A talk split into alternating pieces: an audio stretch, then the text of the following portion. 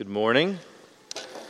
Welcome to the Parkway Church. My name is Jeff. I'm one of the pastors here. If you have a uh, Bible and want to go ahead and grab it, we will be in 1 Corinthians 2, 1 through 5, as uh, Mike just read. And uh, as you're turning there, I want to do a little bit of a survey. Jared did this during announcements, but I didn't get to see it because I was in the back of the room. So raise your hand if you're planning on watching the Super Bowl tonight. All right, raise your, raise your hand if you are like taking a fundamental stance that you will never watch the Super Bowl or something like that.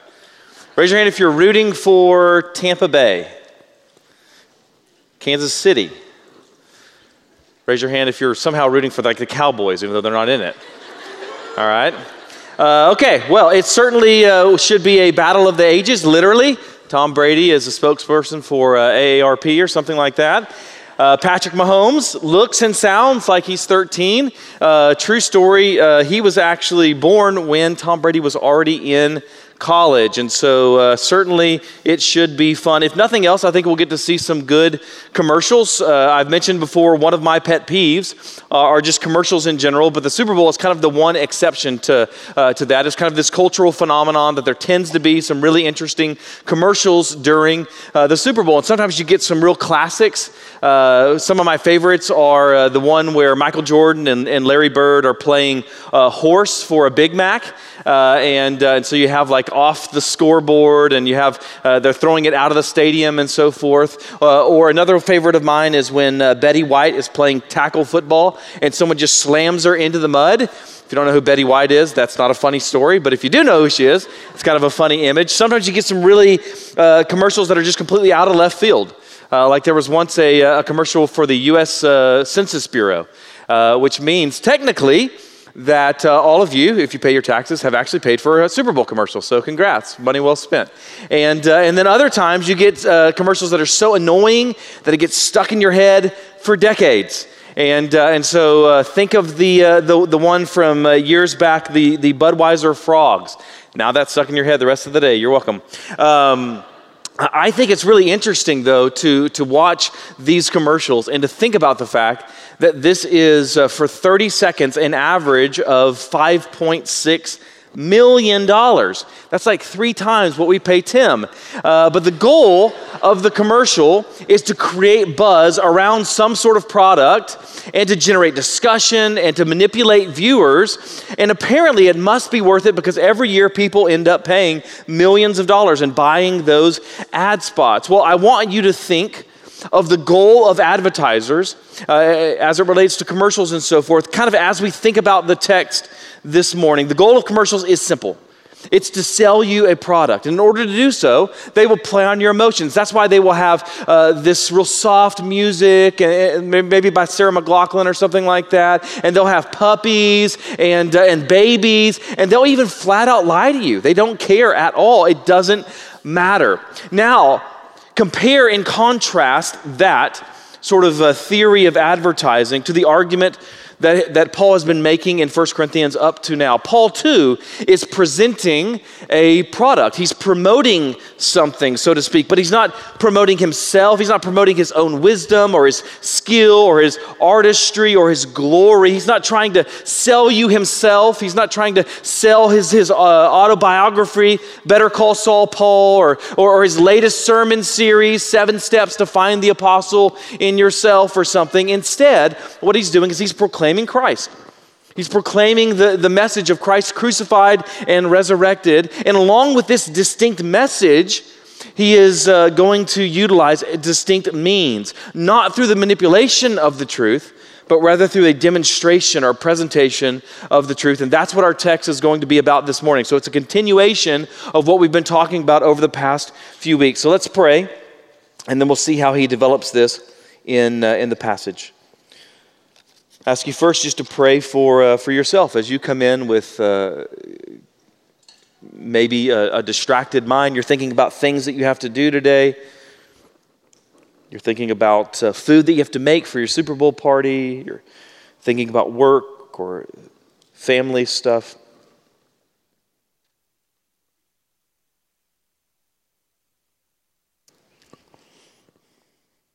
And now we pray for others around you that the Lord would give us collectively a, a heart that would know and love and treasure uh, God and His Word.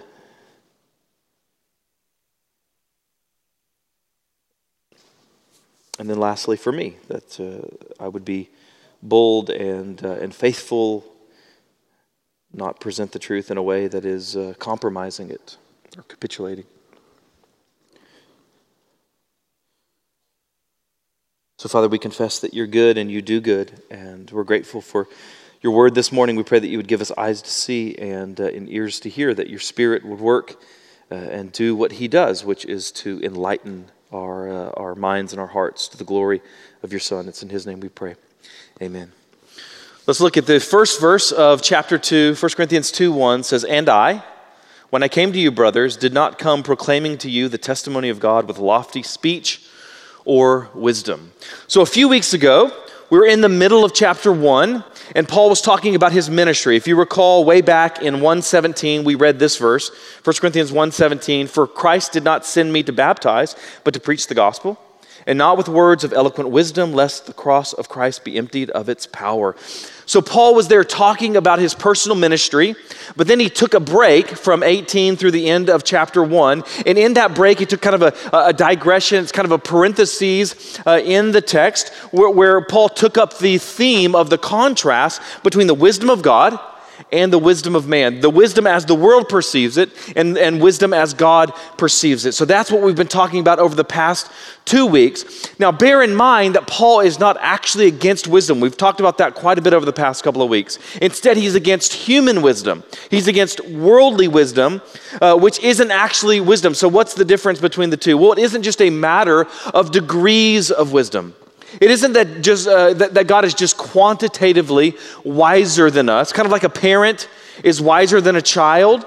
Not to brag or anything, but I'm wiser than my children.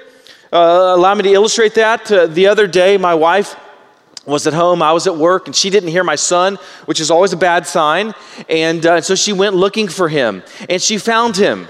She found my boy, my sweet, my beloved one and a half year old boy, and he was in the bathroom and he was standing over the toilet and he had a metal ladle in his hand and he was dipping it into the toilet and then he was bringing it and drinking it. I've not done that in weeks, right? I'm wiser, I know. All right? So I am quantitatively, I, am sorry, I'm quantitatively uh, wiser than my son. But eventually, he will learn not to drink from the toilet. At least I hope so. That's part of discipleship, I think. But until then, I am wiser than him. My wisdom surpasses him. And th- that might be the way that you conceive of God's wisdom. That is not the way the Bible is going to talk about it. God's wisdom, uh, God is not merely quantitatively uh, wiser than us. Uh, God's wisdom is qualitatively different from ours. Our wisdom is always limited. We're not omniscient. There are always potential counter arguments that we haven't considered. There are always facts that we don't know. For example, to take the commercial illustration from earlier, uh, early advertisements for cigarettes featured doctors. Doctors were actually featured in them, and those doctors swore that this cigarette was actually really healthy and it would actually help you with a number of these health conditions. Why? Because they just didn't yet possess the information that we now have. That's an illustration of human wisdom. It's errant, it's limited, it's restricted, it's constantly changing. Uh, we've mentioned some of these before, but human wisdom, just a few hundred years ago, assumed that the earth was flat, assumed that the sun and the planets rotated around the earth, assumed that the best way to treat a fever or various other medical conditions was to bleed the patient by leeches or cutting or something like that assumed that a person's worth was somehow dependent on the color of their skin, assumed that Jerry Jones could effectively manage a football team. There's all kinds of things that human wisdom has assumed. Fortunately, we've evolved. We now know better. Man has reached this enlightened stage in which we now, as a culture, know biological sex it may not match your gender, that a man can be born as a woman or a woman can be born as a man. Only certain ethnicities can be racist. Any sort of disparity that you see between genders or between races or ethnicities or something has to be discrimination. Or that tearing apart a baby, that isn't cruel, that's actually good, that's compassionate, that's loving. Or that teenagers should be authoritative when it comes to issues like uh, climate control or, or, or, or climate change or gun control, or, or that science and logic and data and objective truth, these sorts of things, they're unreliable, they're, they're, they're oppressive tools of injustice. And on and on we could go. Hopefully, you sensed the sarcasm there. That's the problem with human wisdom. It's arbitrary, it's uh, subjective, it's fallible, it's ever changing. So, when the Bible is going to distinguish between God's wisdom and man's wisdom, uh, it isn't contrasting these degrees of wisdom. Instead, it's differentiating between true, twi- true wisdom and pseudo wisdom, between wisdom and folly. In other words, worldly wisdom isn't actually wisdom at all. So, why would Paul rely on that? That's the point that he's making here. It's like if you knew that the gas gauge on your car is broken, but you decide to set out through the desert nonetheless, just hoping it will, will work. Why would you rely on something that's broken? So, in our text today, Paul is going to return from this philosophical distinction between godly and earthly wisdom and then he's going to take this philosophical distinction and he's going to apply it to his own ministry. If human wisdom is broken in theory, why would Paul use it in practice?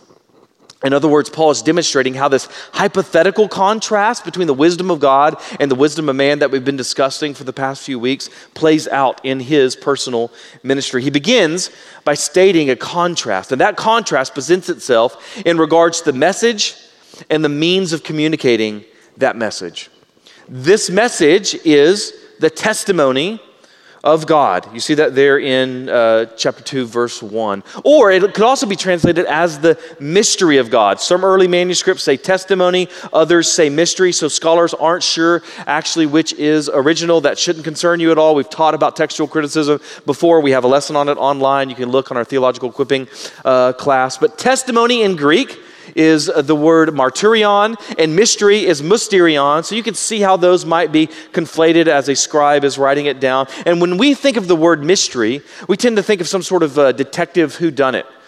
Right? When I was a kid, this will kind of age me a little bit, but whenever I was a kid, the big mystery from, uh, from TV was uh, in the, uh, the, the TV show Dallas.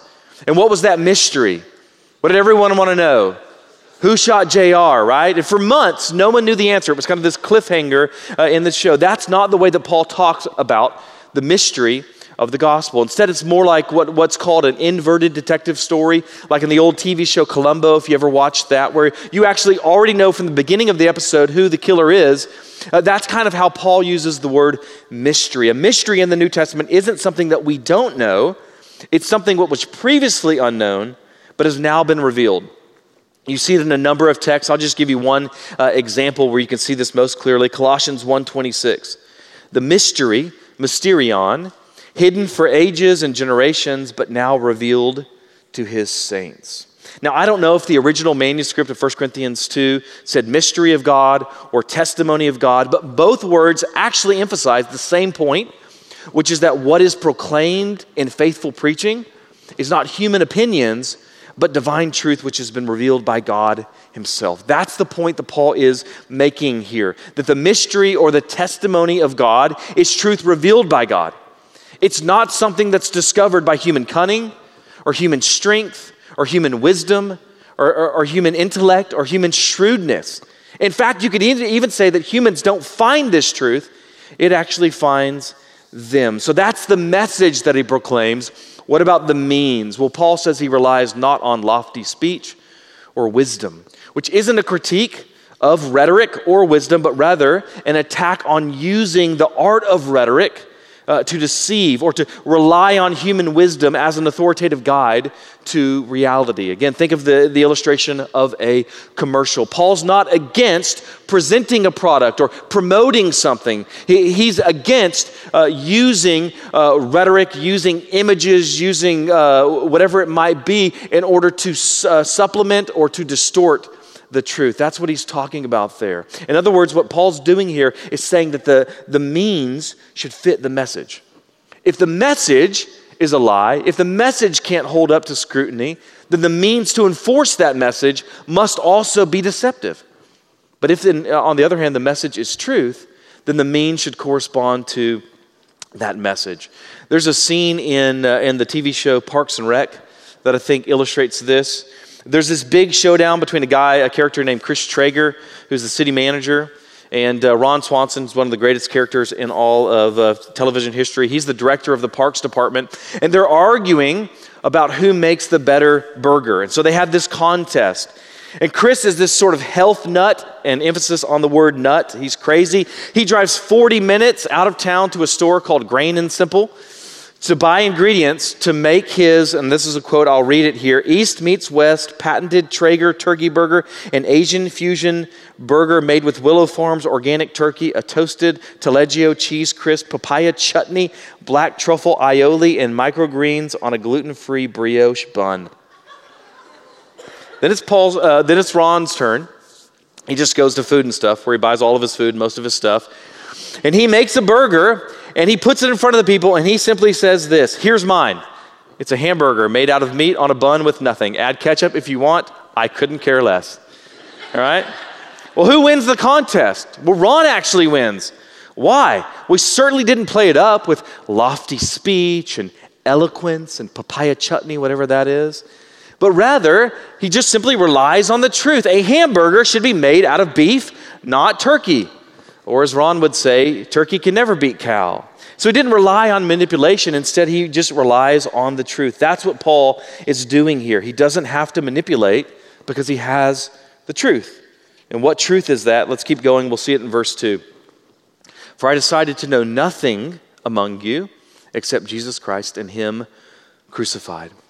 If we were to, to make a list, if I were to just have you shout out some of the most misquoted and most, use verse, uh, most uh, misused verses in all of the Bible, it would have a, a number of verses like uh, judge not, which apparently means that Jesus thinks it's okay for you to cheat on your spouse and to look at pornography or do just about anything else and it's no one else's business. Or, or that God has plans to prosper you and not harm you, which apparently means that you'll definitely get rich, you'll definitely not get cancer. Apparently, we can do all things through a verse taken out of context. 1 Corinthians uh, 2 2 is another one of those verses that people love to misquote. They don't actually understand what Paul is saying, though. It's typically misused to suggest some sort of anti intellectualism. I don't need no fancy book learning sort of idea. I just need to know Christ and Christ crucified. I don't need to know about things like predestination or ecclesiology, that's the doctrine of the church. I don't need to know about logical fallacies. That's philosophy. I don't need philosophy, I just need a person. I don't need theology, I just need Jesus. But there are so many problems with that. First, apparently, you need to know English in order to say, I just need Jesus. Second, which Jesus? We talked about this in theological equipping today. The Jesus of Arius, a Jesus who isn't divine, who is himself created, the Jesus of Islam, Muslims believe in Jesus. In fact, they respect him as a great prophet. So that Jesus? And then what did that Jesus even do? Did he merely make it possible for you to be saved? Or did he actually save you? Did he die for your sins or did he just die as an example for you? You see, the minute you attempt to say, I just need Jesus, you find yourself in a problem because you have to then define what you mean. In other words, you have to do theology. But thankfully, that isn't Paul's point. That's the third problem with saying, I don't need theology, I just need Jesus, because that isn't the meaning of this passage at all. Paul isn't speaking literally here when he says, I decided to know nothing else except Christ crucified. There are lots of other things that he knows. For example, the resurrection. That's a pretty big deal. He doesn't merely know Christ crucified, he also knows Christ crucified and Christ raised. And he knows the meaning of the crucifixion. He doesn't not, not just that he knows Christ crucified, but he knows why Christ was crucified. And he also knows Aramaic, and he knows Greek, and he knows the alphabet, and he knows the various customs of the day. He knows how Greek sophistry or rhetoric exalted the medium over the message and so forth. There's a whole lot that he knows. Keep reading 1 Corinthians, for example, and you'll see dozens of other things that he knows besides that one event of Christ's crucifixion. So, what does he mean? Well, I think this uh, phrase here, Christ crucified, or Jesus Christ and Him crucified, is what's called a synecdoche, which is a figure of speech in which part is used to represent the whole. For example, headlines tomorrow will say that Tampa Bay beat Kansas City, or vice versa. All right? Uh, and that doesn't mean that the cities of Tampa Bay in Kansas City engaged in this epic battle. The citizens came out against each other, and there was this epic fight to the death. The city names, Tampa Bay and Kansas City, are used as figures of, of speech to represent those teams. Or when we say, I have many uh, hungry mouths to feed, that doesn't mean that they're just mouths. They don't have bodies or something like that. Or if your teacher says, All eyes on me, right, that's not encouraging the kids to gouge out their eyes and throw them at the teacher. Right? These are synecdoches, these are figures of speeches. Likewise, I think that's what Christ crucified is. I think it's the synecdoche, this figure of speech in which this one phrase is used to refer to a much bigger reality. And that reality is the gospel, it's the message of the kingdom. Paul's point is that he's not presenting himself, but instead he's presenting Christ and the message about Christ. And in the gospel is therefore everything that's necessary for every other topic that he's going to talk about. In this book alone, Paul will later talk about sexual morality, and church discipline and lawsuits among believers and communion and resurrection and singleness and marriage and divorce and the use of Christian freedoms and rights and spiritual gifts and on and on we could go. And all of those are included under the banner of Christ crucified because all of those are assumed under the worldview of the gospel of the kingdom, which means that when we say today is that our goal is to proclaim nothing but Christ crucified, that doesn't mean that we're against philosophy or theology or ethics or morality or church history, etc., but rather that we don't talk about any of those things apart from the reality and the worldview of the gospel. It becomes the lenses for us. We'll never outgrow the gospel. We can never say, okay, I've got the gospel, let's now move on to something else. Rather, the gospel becomes the lenses by which we see everything else. There is nothing else. The gospel now informs and influences the way that we process all of life and reality. In other words, Christ crucified is a way of summarizing the entire gospel, and that gospel should influence and should inform every other reality in life. So if your view of the gospel isn't that big, if your view of the gospel doesn't have that sort of reach, then your view of the gospel is deficient.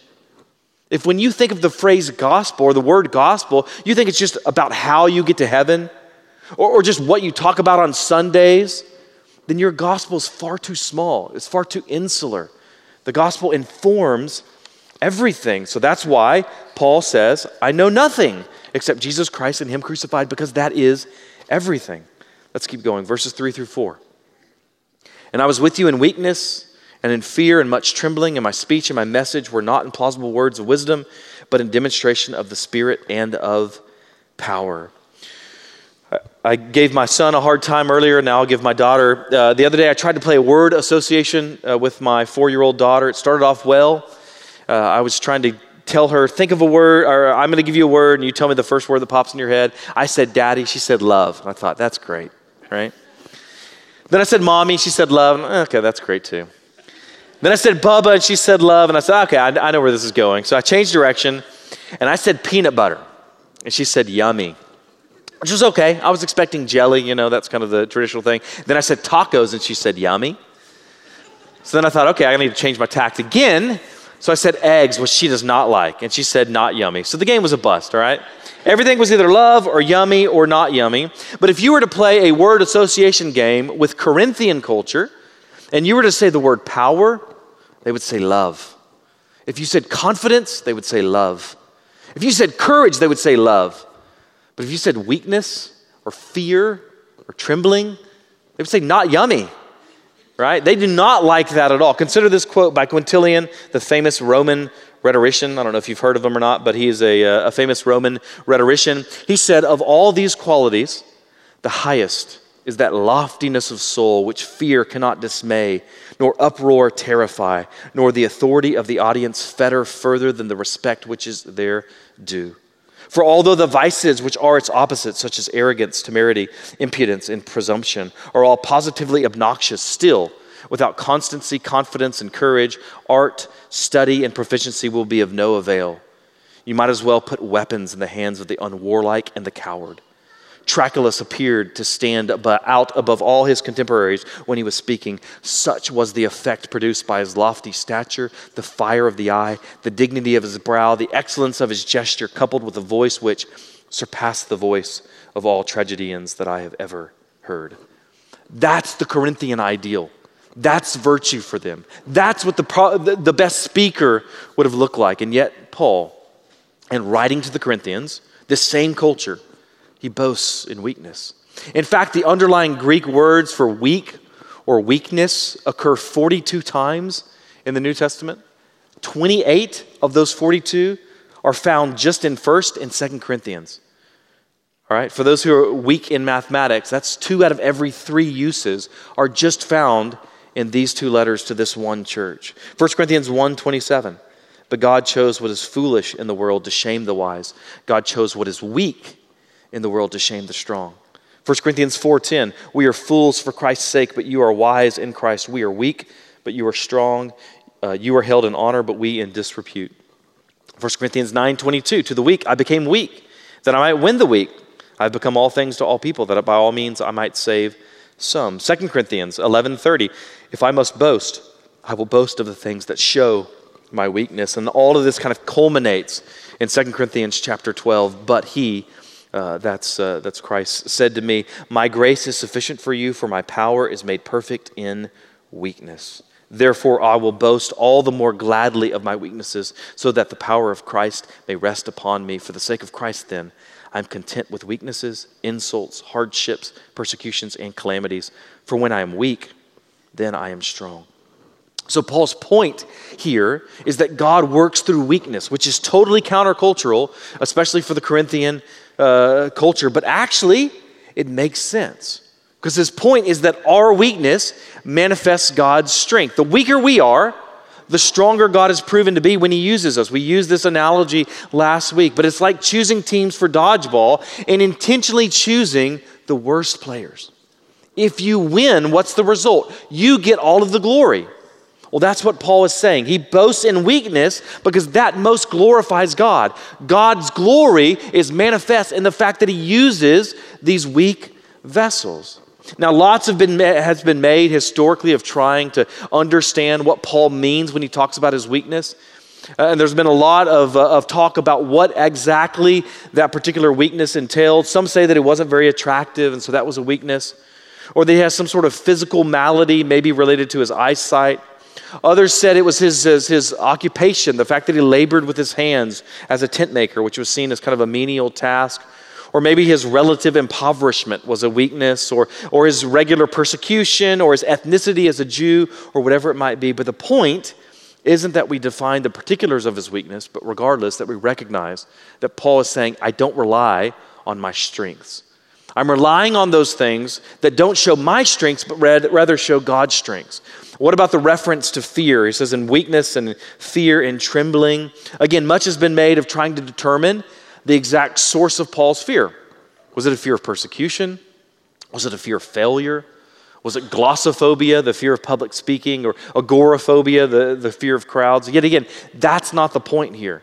In fact, I think that uh, I actually think that the phrase fear and trembling are intended to be read together, read together to refer to awe, the sense of awe I think that's Paul's point here that he preached in weakness and reverential awe because in that he was able to see the Spirit's power. And speaking of the Spirit's power, what does that final phrase mean? In demonstration of the Spirit and of power. Here's how some people uh, take this. Uh, they think that Paul here means that we, we don't need plausible words of wisdom like sermons or theological arguments like we make in theological equipping class. We just need, quote, the Spirit and power as evidenced by the miraculous. That the kingdom isn't advanced by messages, but rather by miracles. Now, to be fair, Paul has uh, no problem with miracles in general. In fact, he raised the dead, he healed the sick. Even handkerchiefs that had touched him were used to heal people and cast out demons, which is why we're selling elder blessed blankets later. No, I'm kidding. So Paul isn't opposed to miracles. He's not against miracles at all. But I don't think that this passage has anything at all to do with what we tend to think of as miracles. In fact, I think if you read miracles into this phrase, demonstration of the Spirit and power, it actually counteracts and contradicts what Paul is saying uh, in the context in at least two ways. First, that interpretation to say what Paul is saying here is that you don't need theology, you don't need sermons, you don't need messages, you just need the miraculous. That interpretation would seem to drive a wedge between miracles and sermons, with miracles being good and sermons being bad. The problem with that, what is Paul doing in this entire section? He's talking about how and what he preaches, right? That's the first problem. The entire context is Paul talking about the importance of preaching, and then this view completely undercuts the importance of preaching. It makes miracles what are really important, what are primary. So that's the first problem. The second problem is that this view wouldn't work because it completely subverts the entire context. Remember, in this section, human weakness is seen as power, while human power is seen as weakness. Human wisdom is folly, and folly is wisdom. There is this inversion. The kingdom is upside down, the kingdom is inside out of our expectations. But if you think that this passage is saying sermons are dumb, miracles are awesome, that would just play into those very existing human presuppositions that Paul has already counteracted. His point here is that what's impressive from man's perspective is not necessarily what's impressive in the kingdom. So it would seem inconsistent for Paul to turn around and rely on something else that is impressive in the world's eyes. That would basically make the flow of the passage into something like this I, Paul, don't rely on one thing that's authoritative in man's eyes, that is fancy speech, uh, eloquent uh, uh, words of wisdom, rhetoric, and so forth. But instead, I rely on this other thing that is also authoritative in man's eyes, which are miracles. So, if the demonstration of the Spirit and power isn't referring to the overtly miraculous, what does it mean? Well, I think that Paul is here saying that the Spirit Himself is the power behind the preaching of the gospel. So Paul doesn't have to add anything to the message. The authority of the gospel lies not in the power of the speaker, but rather in the Spirit. So Paul is happy to boast in his weakness because the weaker he is, the more obviously powerful the Spirit is when he transformed the hearer through the gospel. I think that's the power of the Spirit that Paul is talking about here the power of the Spirit to work through these broken instruments like Paul to transform God's people through the message of Christ crucified, which is folly to human wisdom. So I think the Spirit's the one who is on display here, and uh, his work is in the transformed community. The power of the Spirit there is the power of the Spirit to work through the gospel, this broken medium from a human perspective, to actually accomplish the goal, which is the transformation of God's people. So Paul's approach was rooted in this theological conviction. And let's look at the next verse so you can see the, the hope or the goal. So that your faith might not rest in the wisdom of men, but in the power of God. So, this is Paul's point here. This is what he's been working toward in this section. Why is he contrasting human wisdom uh, that's manifest in human power and cunning and skill? Why is he contrasting that with the wisdom of God that's manifest in human weakness and fear and trembling? The reason is so that the faith of the Corinthians would be tethered to something that's actually substantial, so something that's actually uh, secure, to something that's actually a good refuge, to the correct anchor. Uh, imagine, if you will, that you, you look at a cloud and you think, wouldn't it be fun to lie down on that cloud? It looks so soft. It's like a big pillow. If you ever uh, have flown and you fly through the clouds and it looks like, man, that would be great just to lay down on. The only problem of, with that is that clouds are made up of billions of, of little droplets of water, and you can't even lay down on water unless you have a sweet waterbed or something like that. So, how could you lay down on a cloud? Or imagine thinking, maybe I can escape the rain if I just simply hide under the cloud. Well, that cloud is kind of like human wisdom. It might look secure, it might look like a good refuge, but it's not. It's a mist, it's a fog, it's a vapor. And if you're trusting in that cloud for security, for refuge, for hope, then you're in trouble. This is why Paul is so passionate uh, about anchoring his ministry to something that's not changing, to something that's not a vapor. That's why he's so passionate about anchoring his ministry to the gospel, not to human cunning, not to human skill that relies on how eloquent the preacher is or whatever it might be not to cultural virtues or whatever it might be. And this will be really important for understanding the rest of this book. The entire book of First Corinthians depends on you understanding this distinction that he's making in the first few chapters of First Corinthians. Why? Because Paul is going to need to address some really important issues in this book like marriage and sanctification and the resurrection, etc. But the problem is that human wisdom in each of these areas is going to distort, it's going to obscure the way that we perceive reality. It's like one of those carnival mirrors. You ever been to a carnival and you look in a mirror and it makes you appear too tall or too short or too fat or too skinny? That's what human wisdom does for us. It doesn't help us to perceive reality, it actually distorts reality. So, Paul is going to be addressing a number of really vital topics over the next 14 chapters. But each of them only makes sense if you're actually wearing the right lenses, if we're not thinking in worldly terms with worldly presuppositions. Let me give you a couple of examples of those. In chapter 5, we'll encounter the question of sexual morality. Well, human wisdom Human presuppositions, worldly wisdom would say, My body, my choice. Who are you to tell me how to live? But godly wisdom says, You're not your own. You're bought with a price. Christ has created you and he has redeemed you. Therefore, it's not your body, it's his body. Chapter 6, we'll face the question of lawsuits among believers. And human wisdom says, You got to get your money right? You can't let someone take advantage of you. You got to stress and fight for your rights. Godly wisdom says maybe sometimes it's better to be defrauded, to be taken advantage of. At the very least, this should be something that we try to figure out within the context of the church rather than law courts.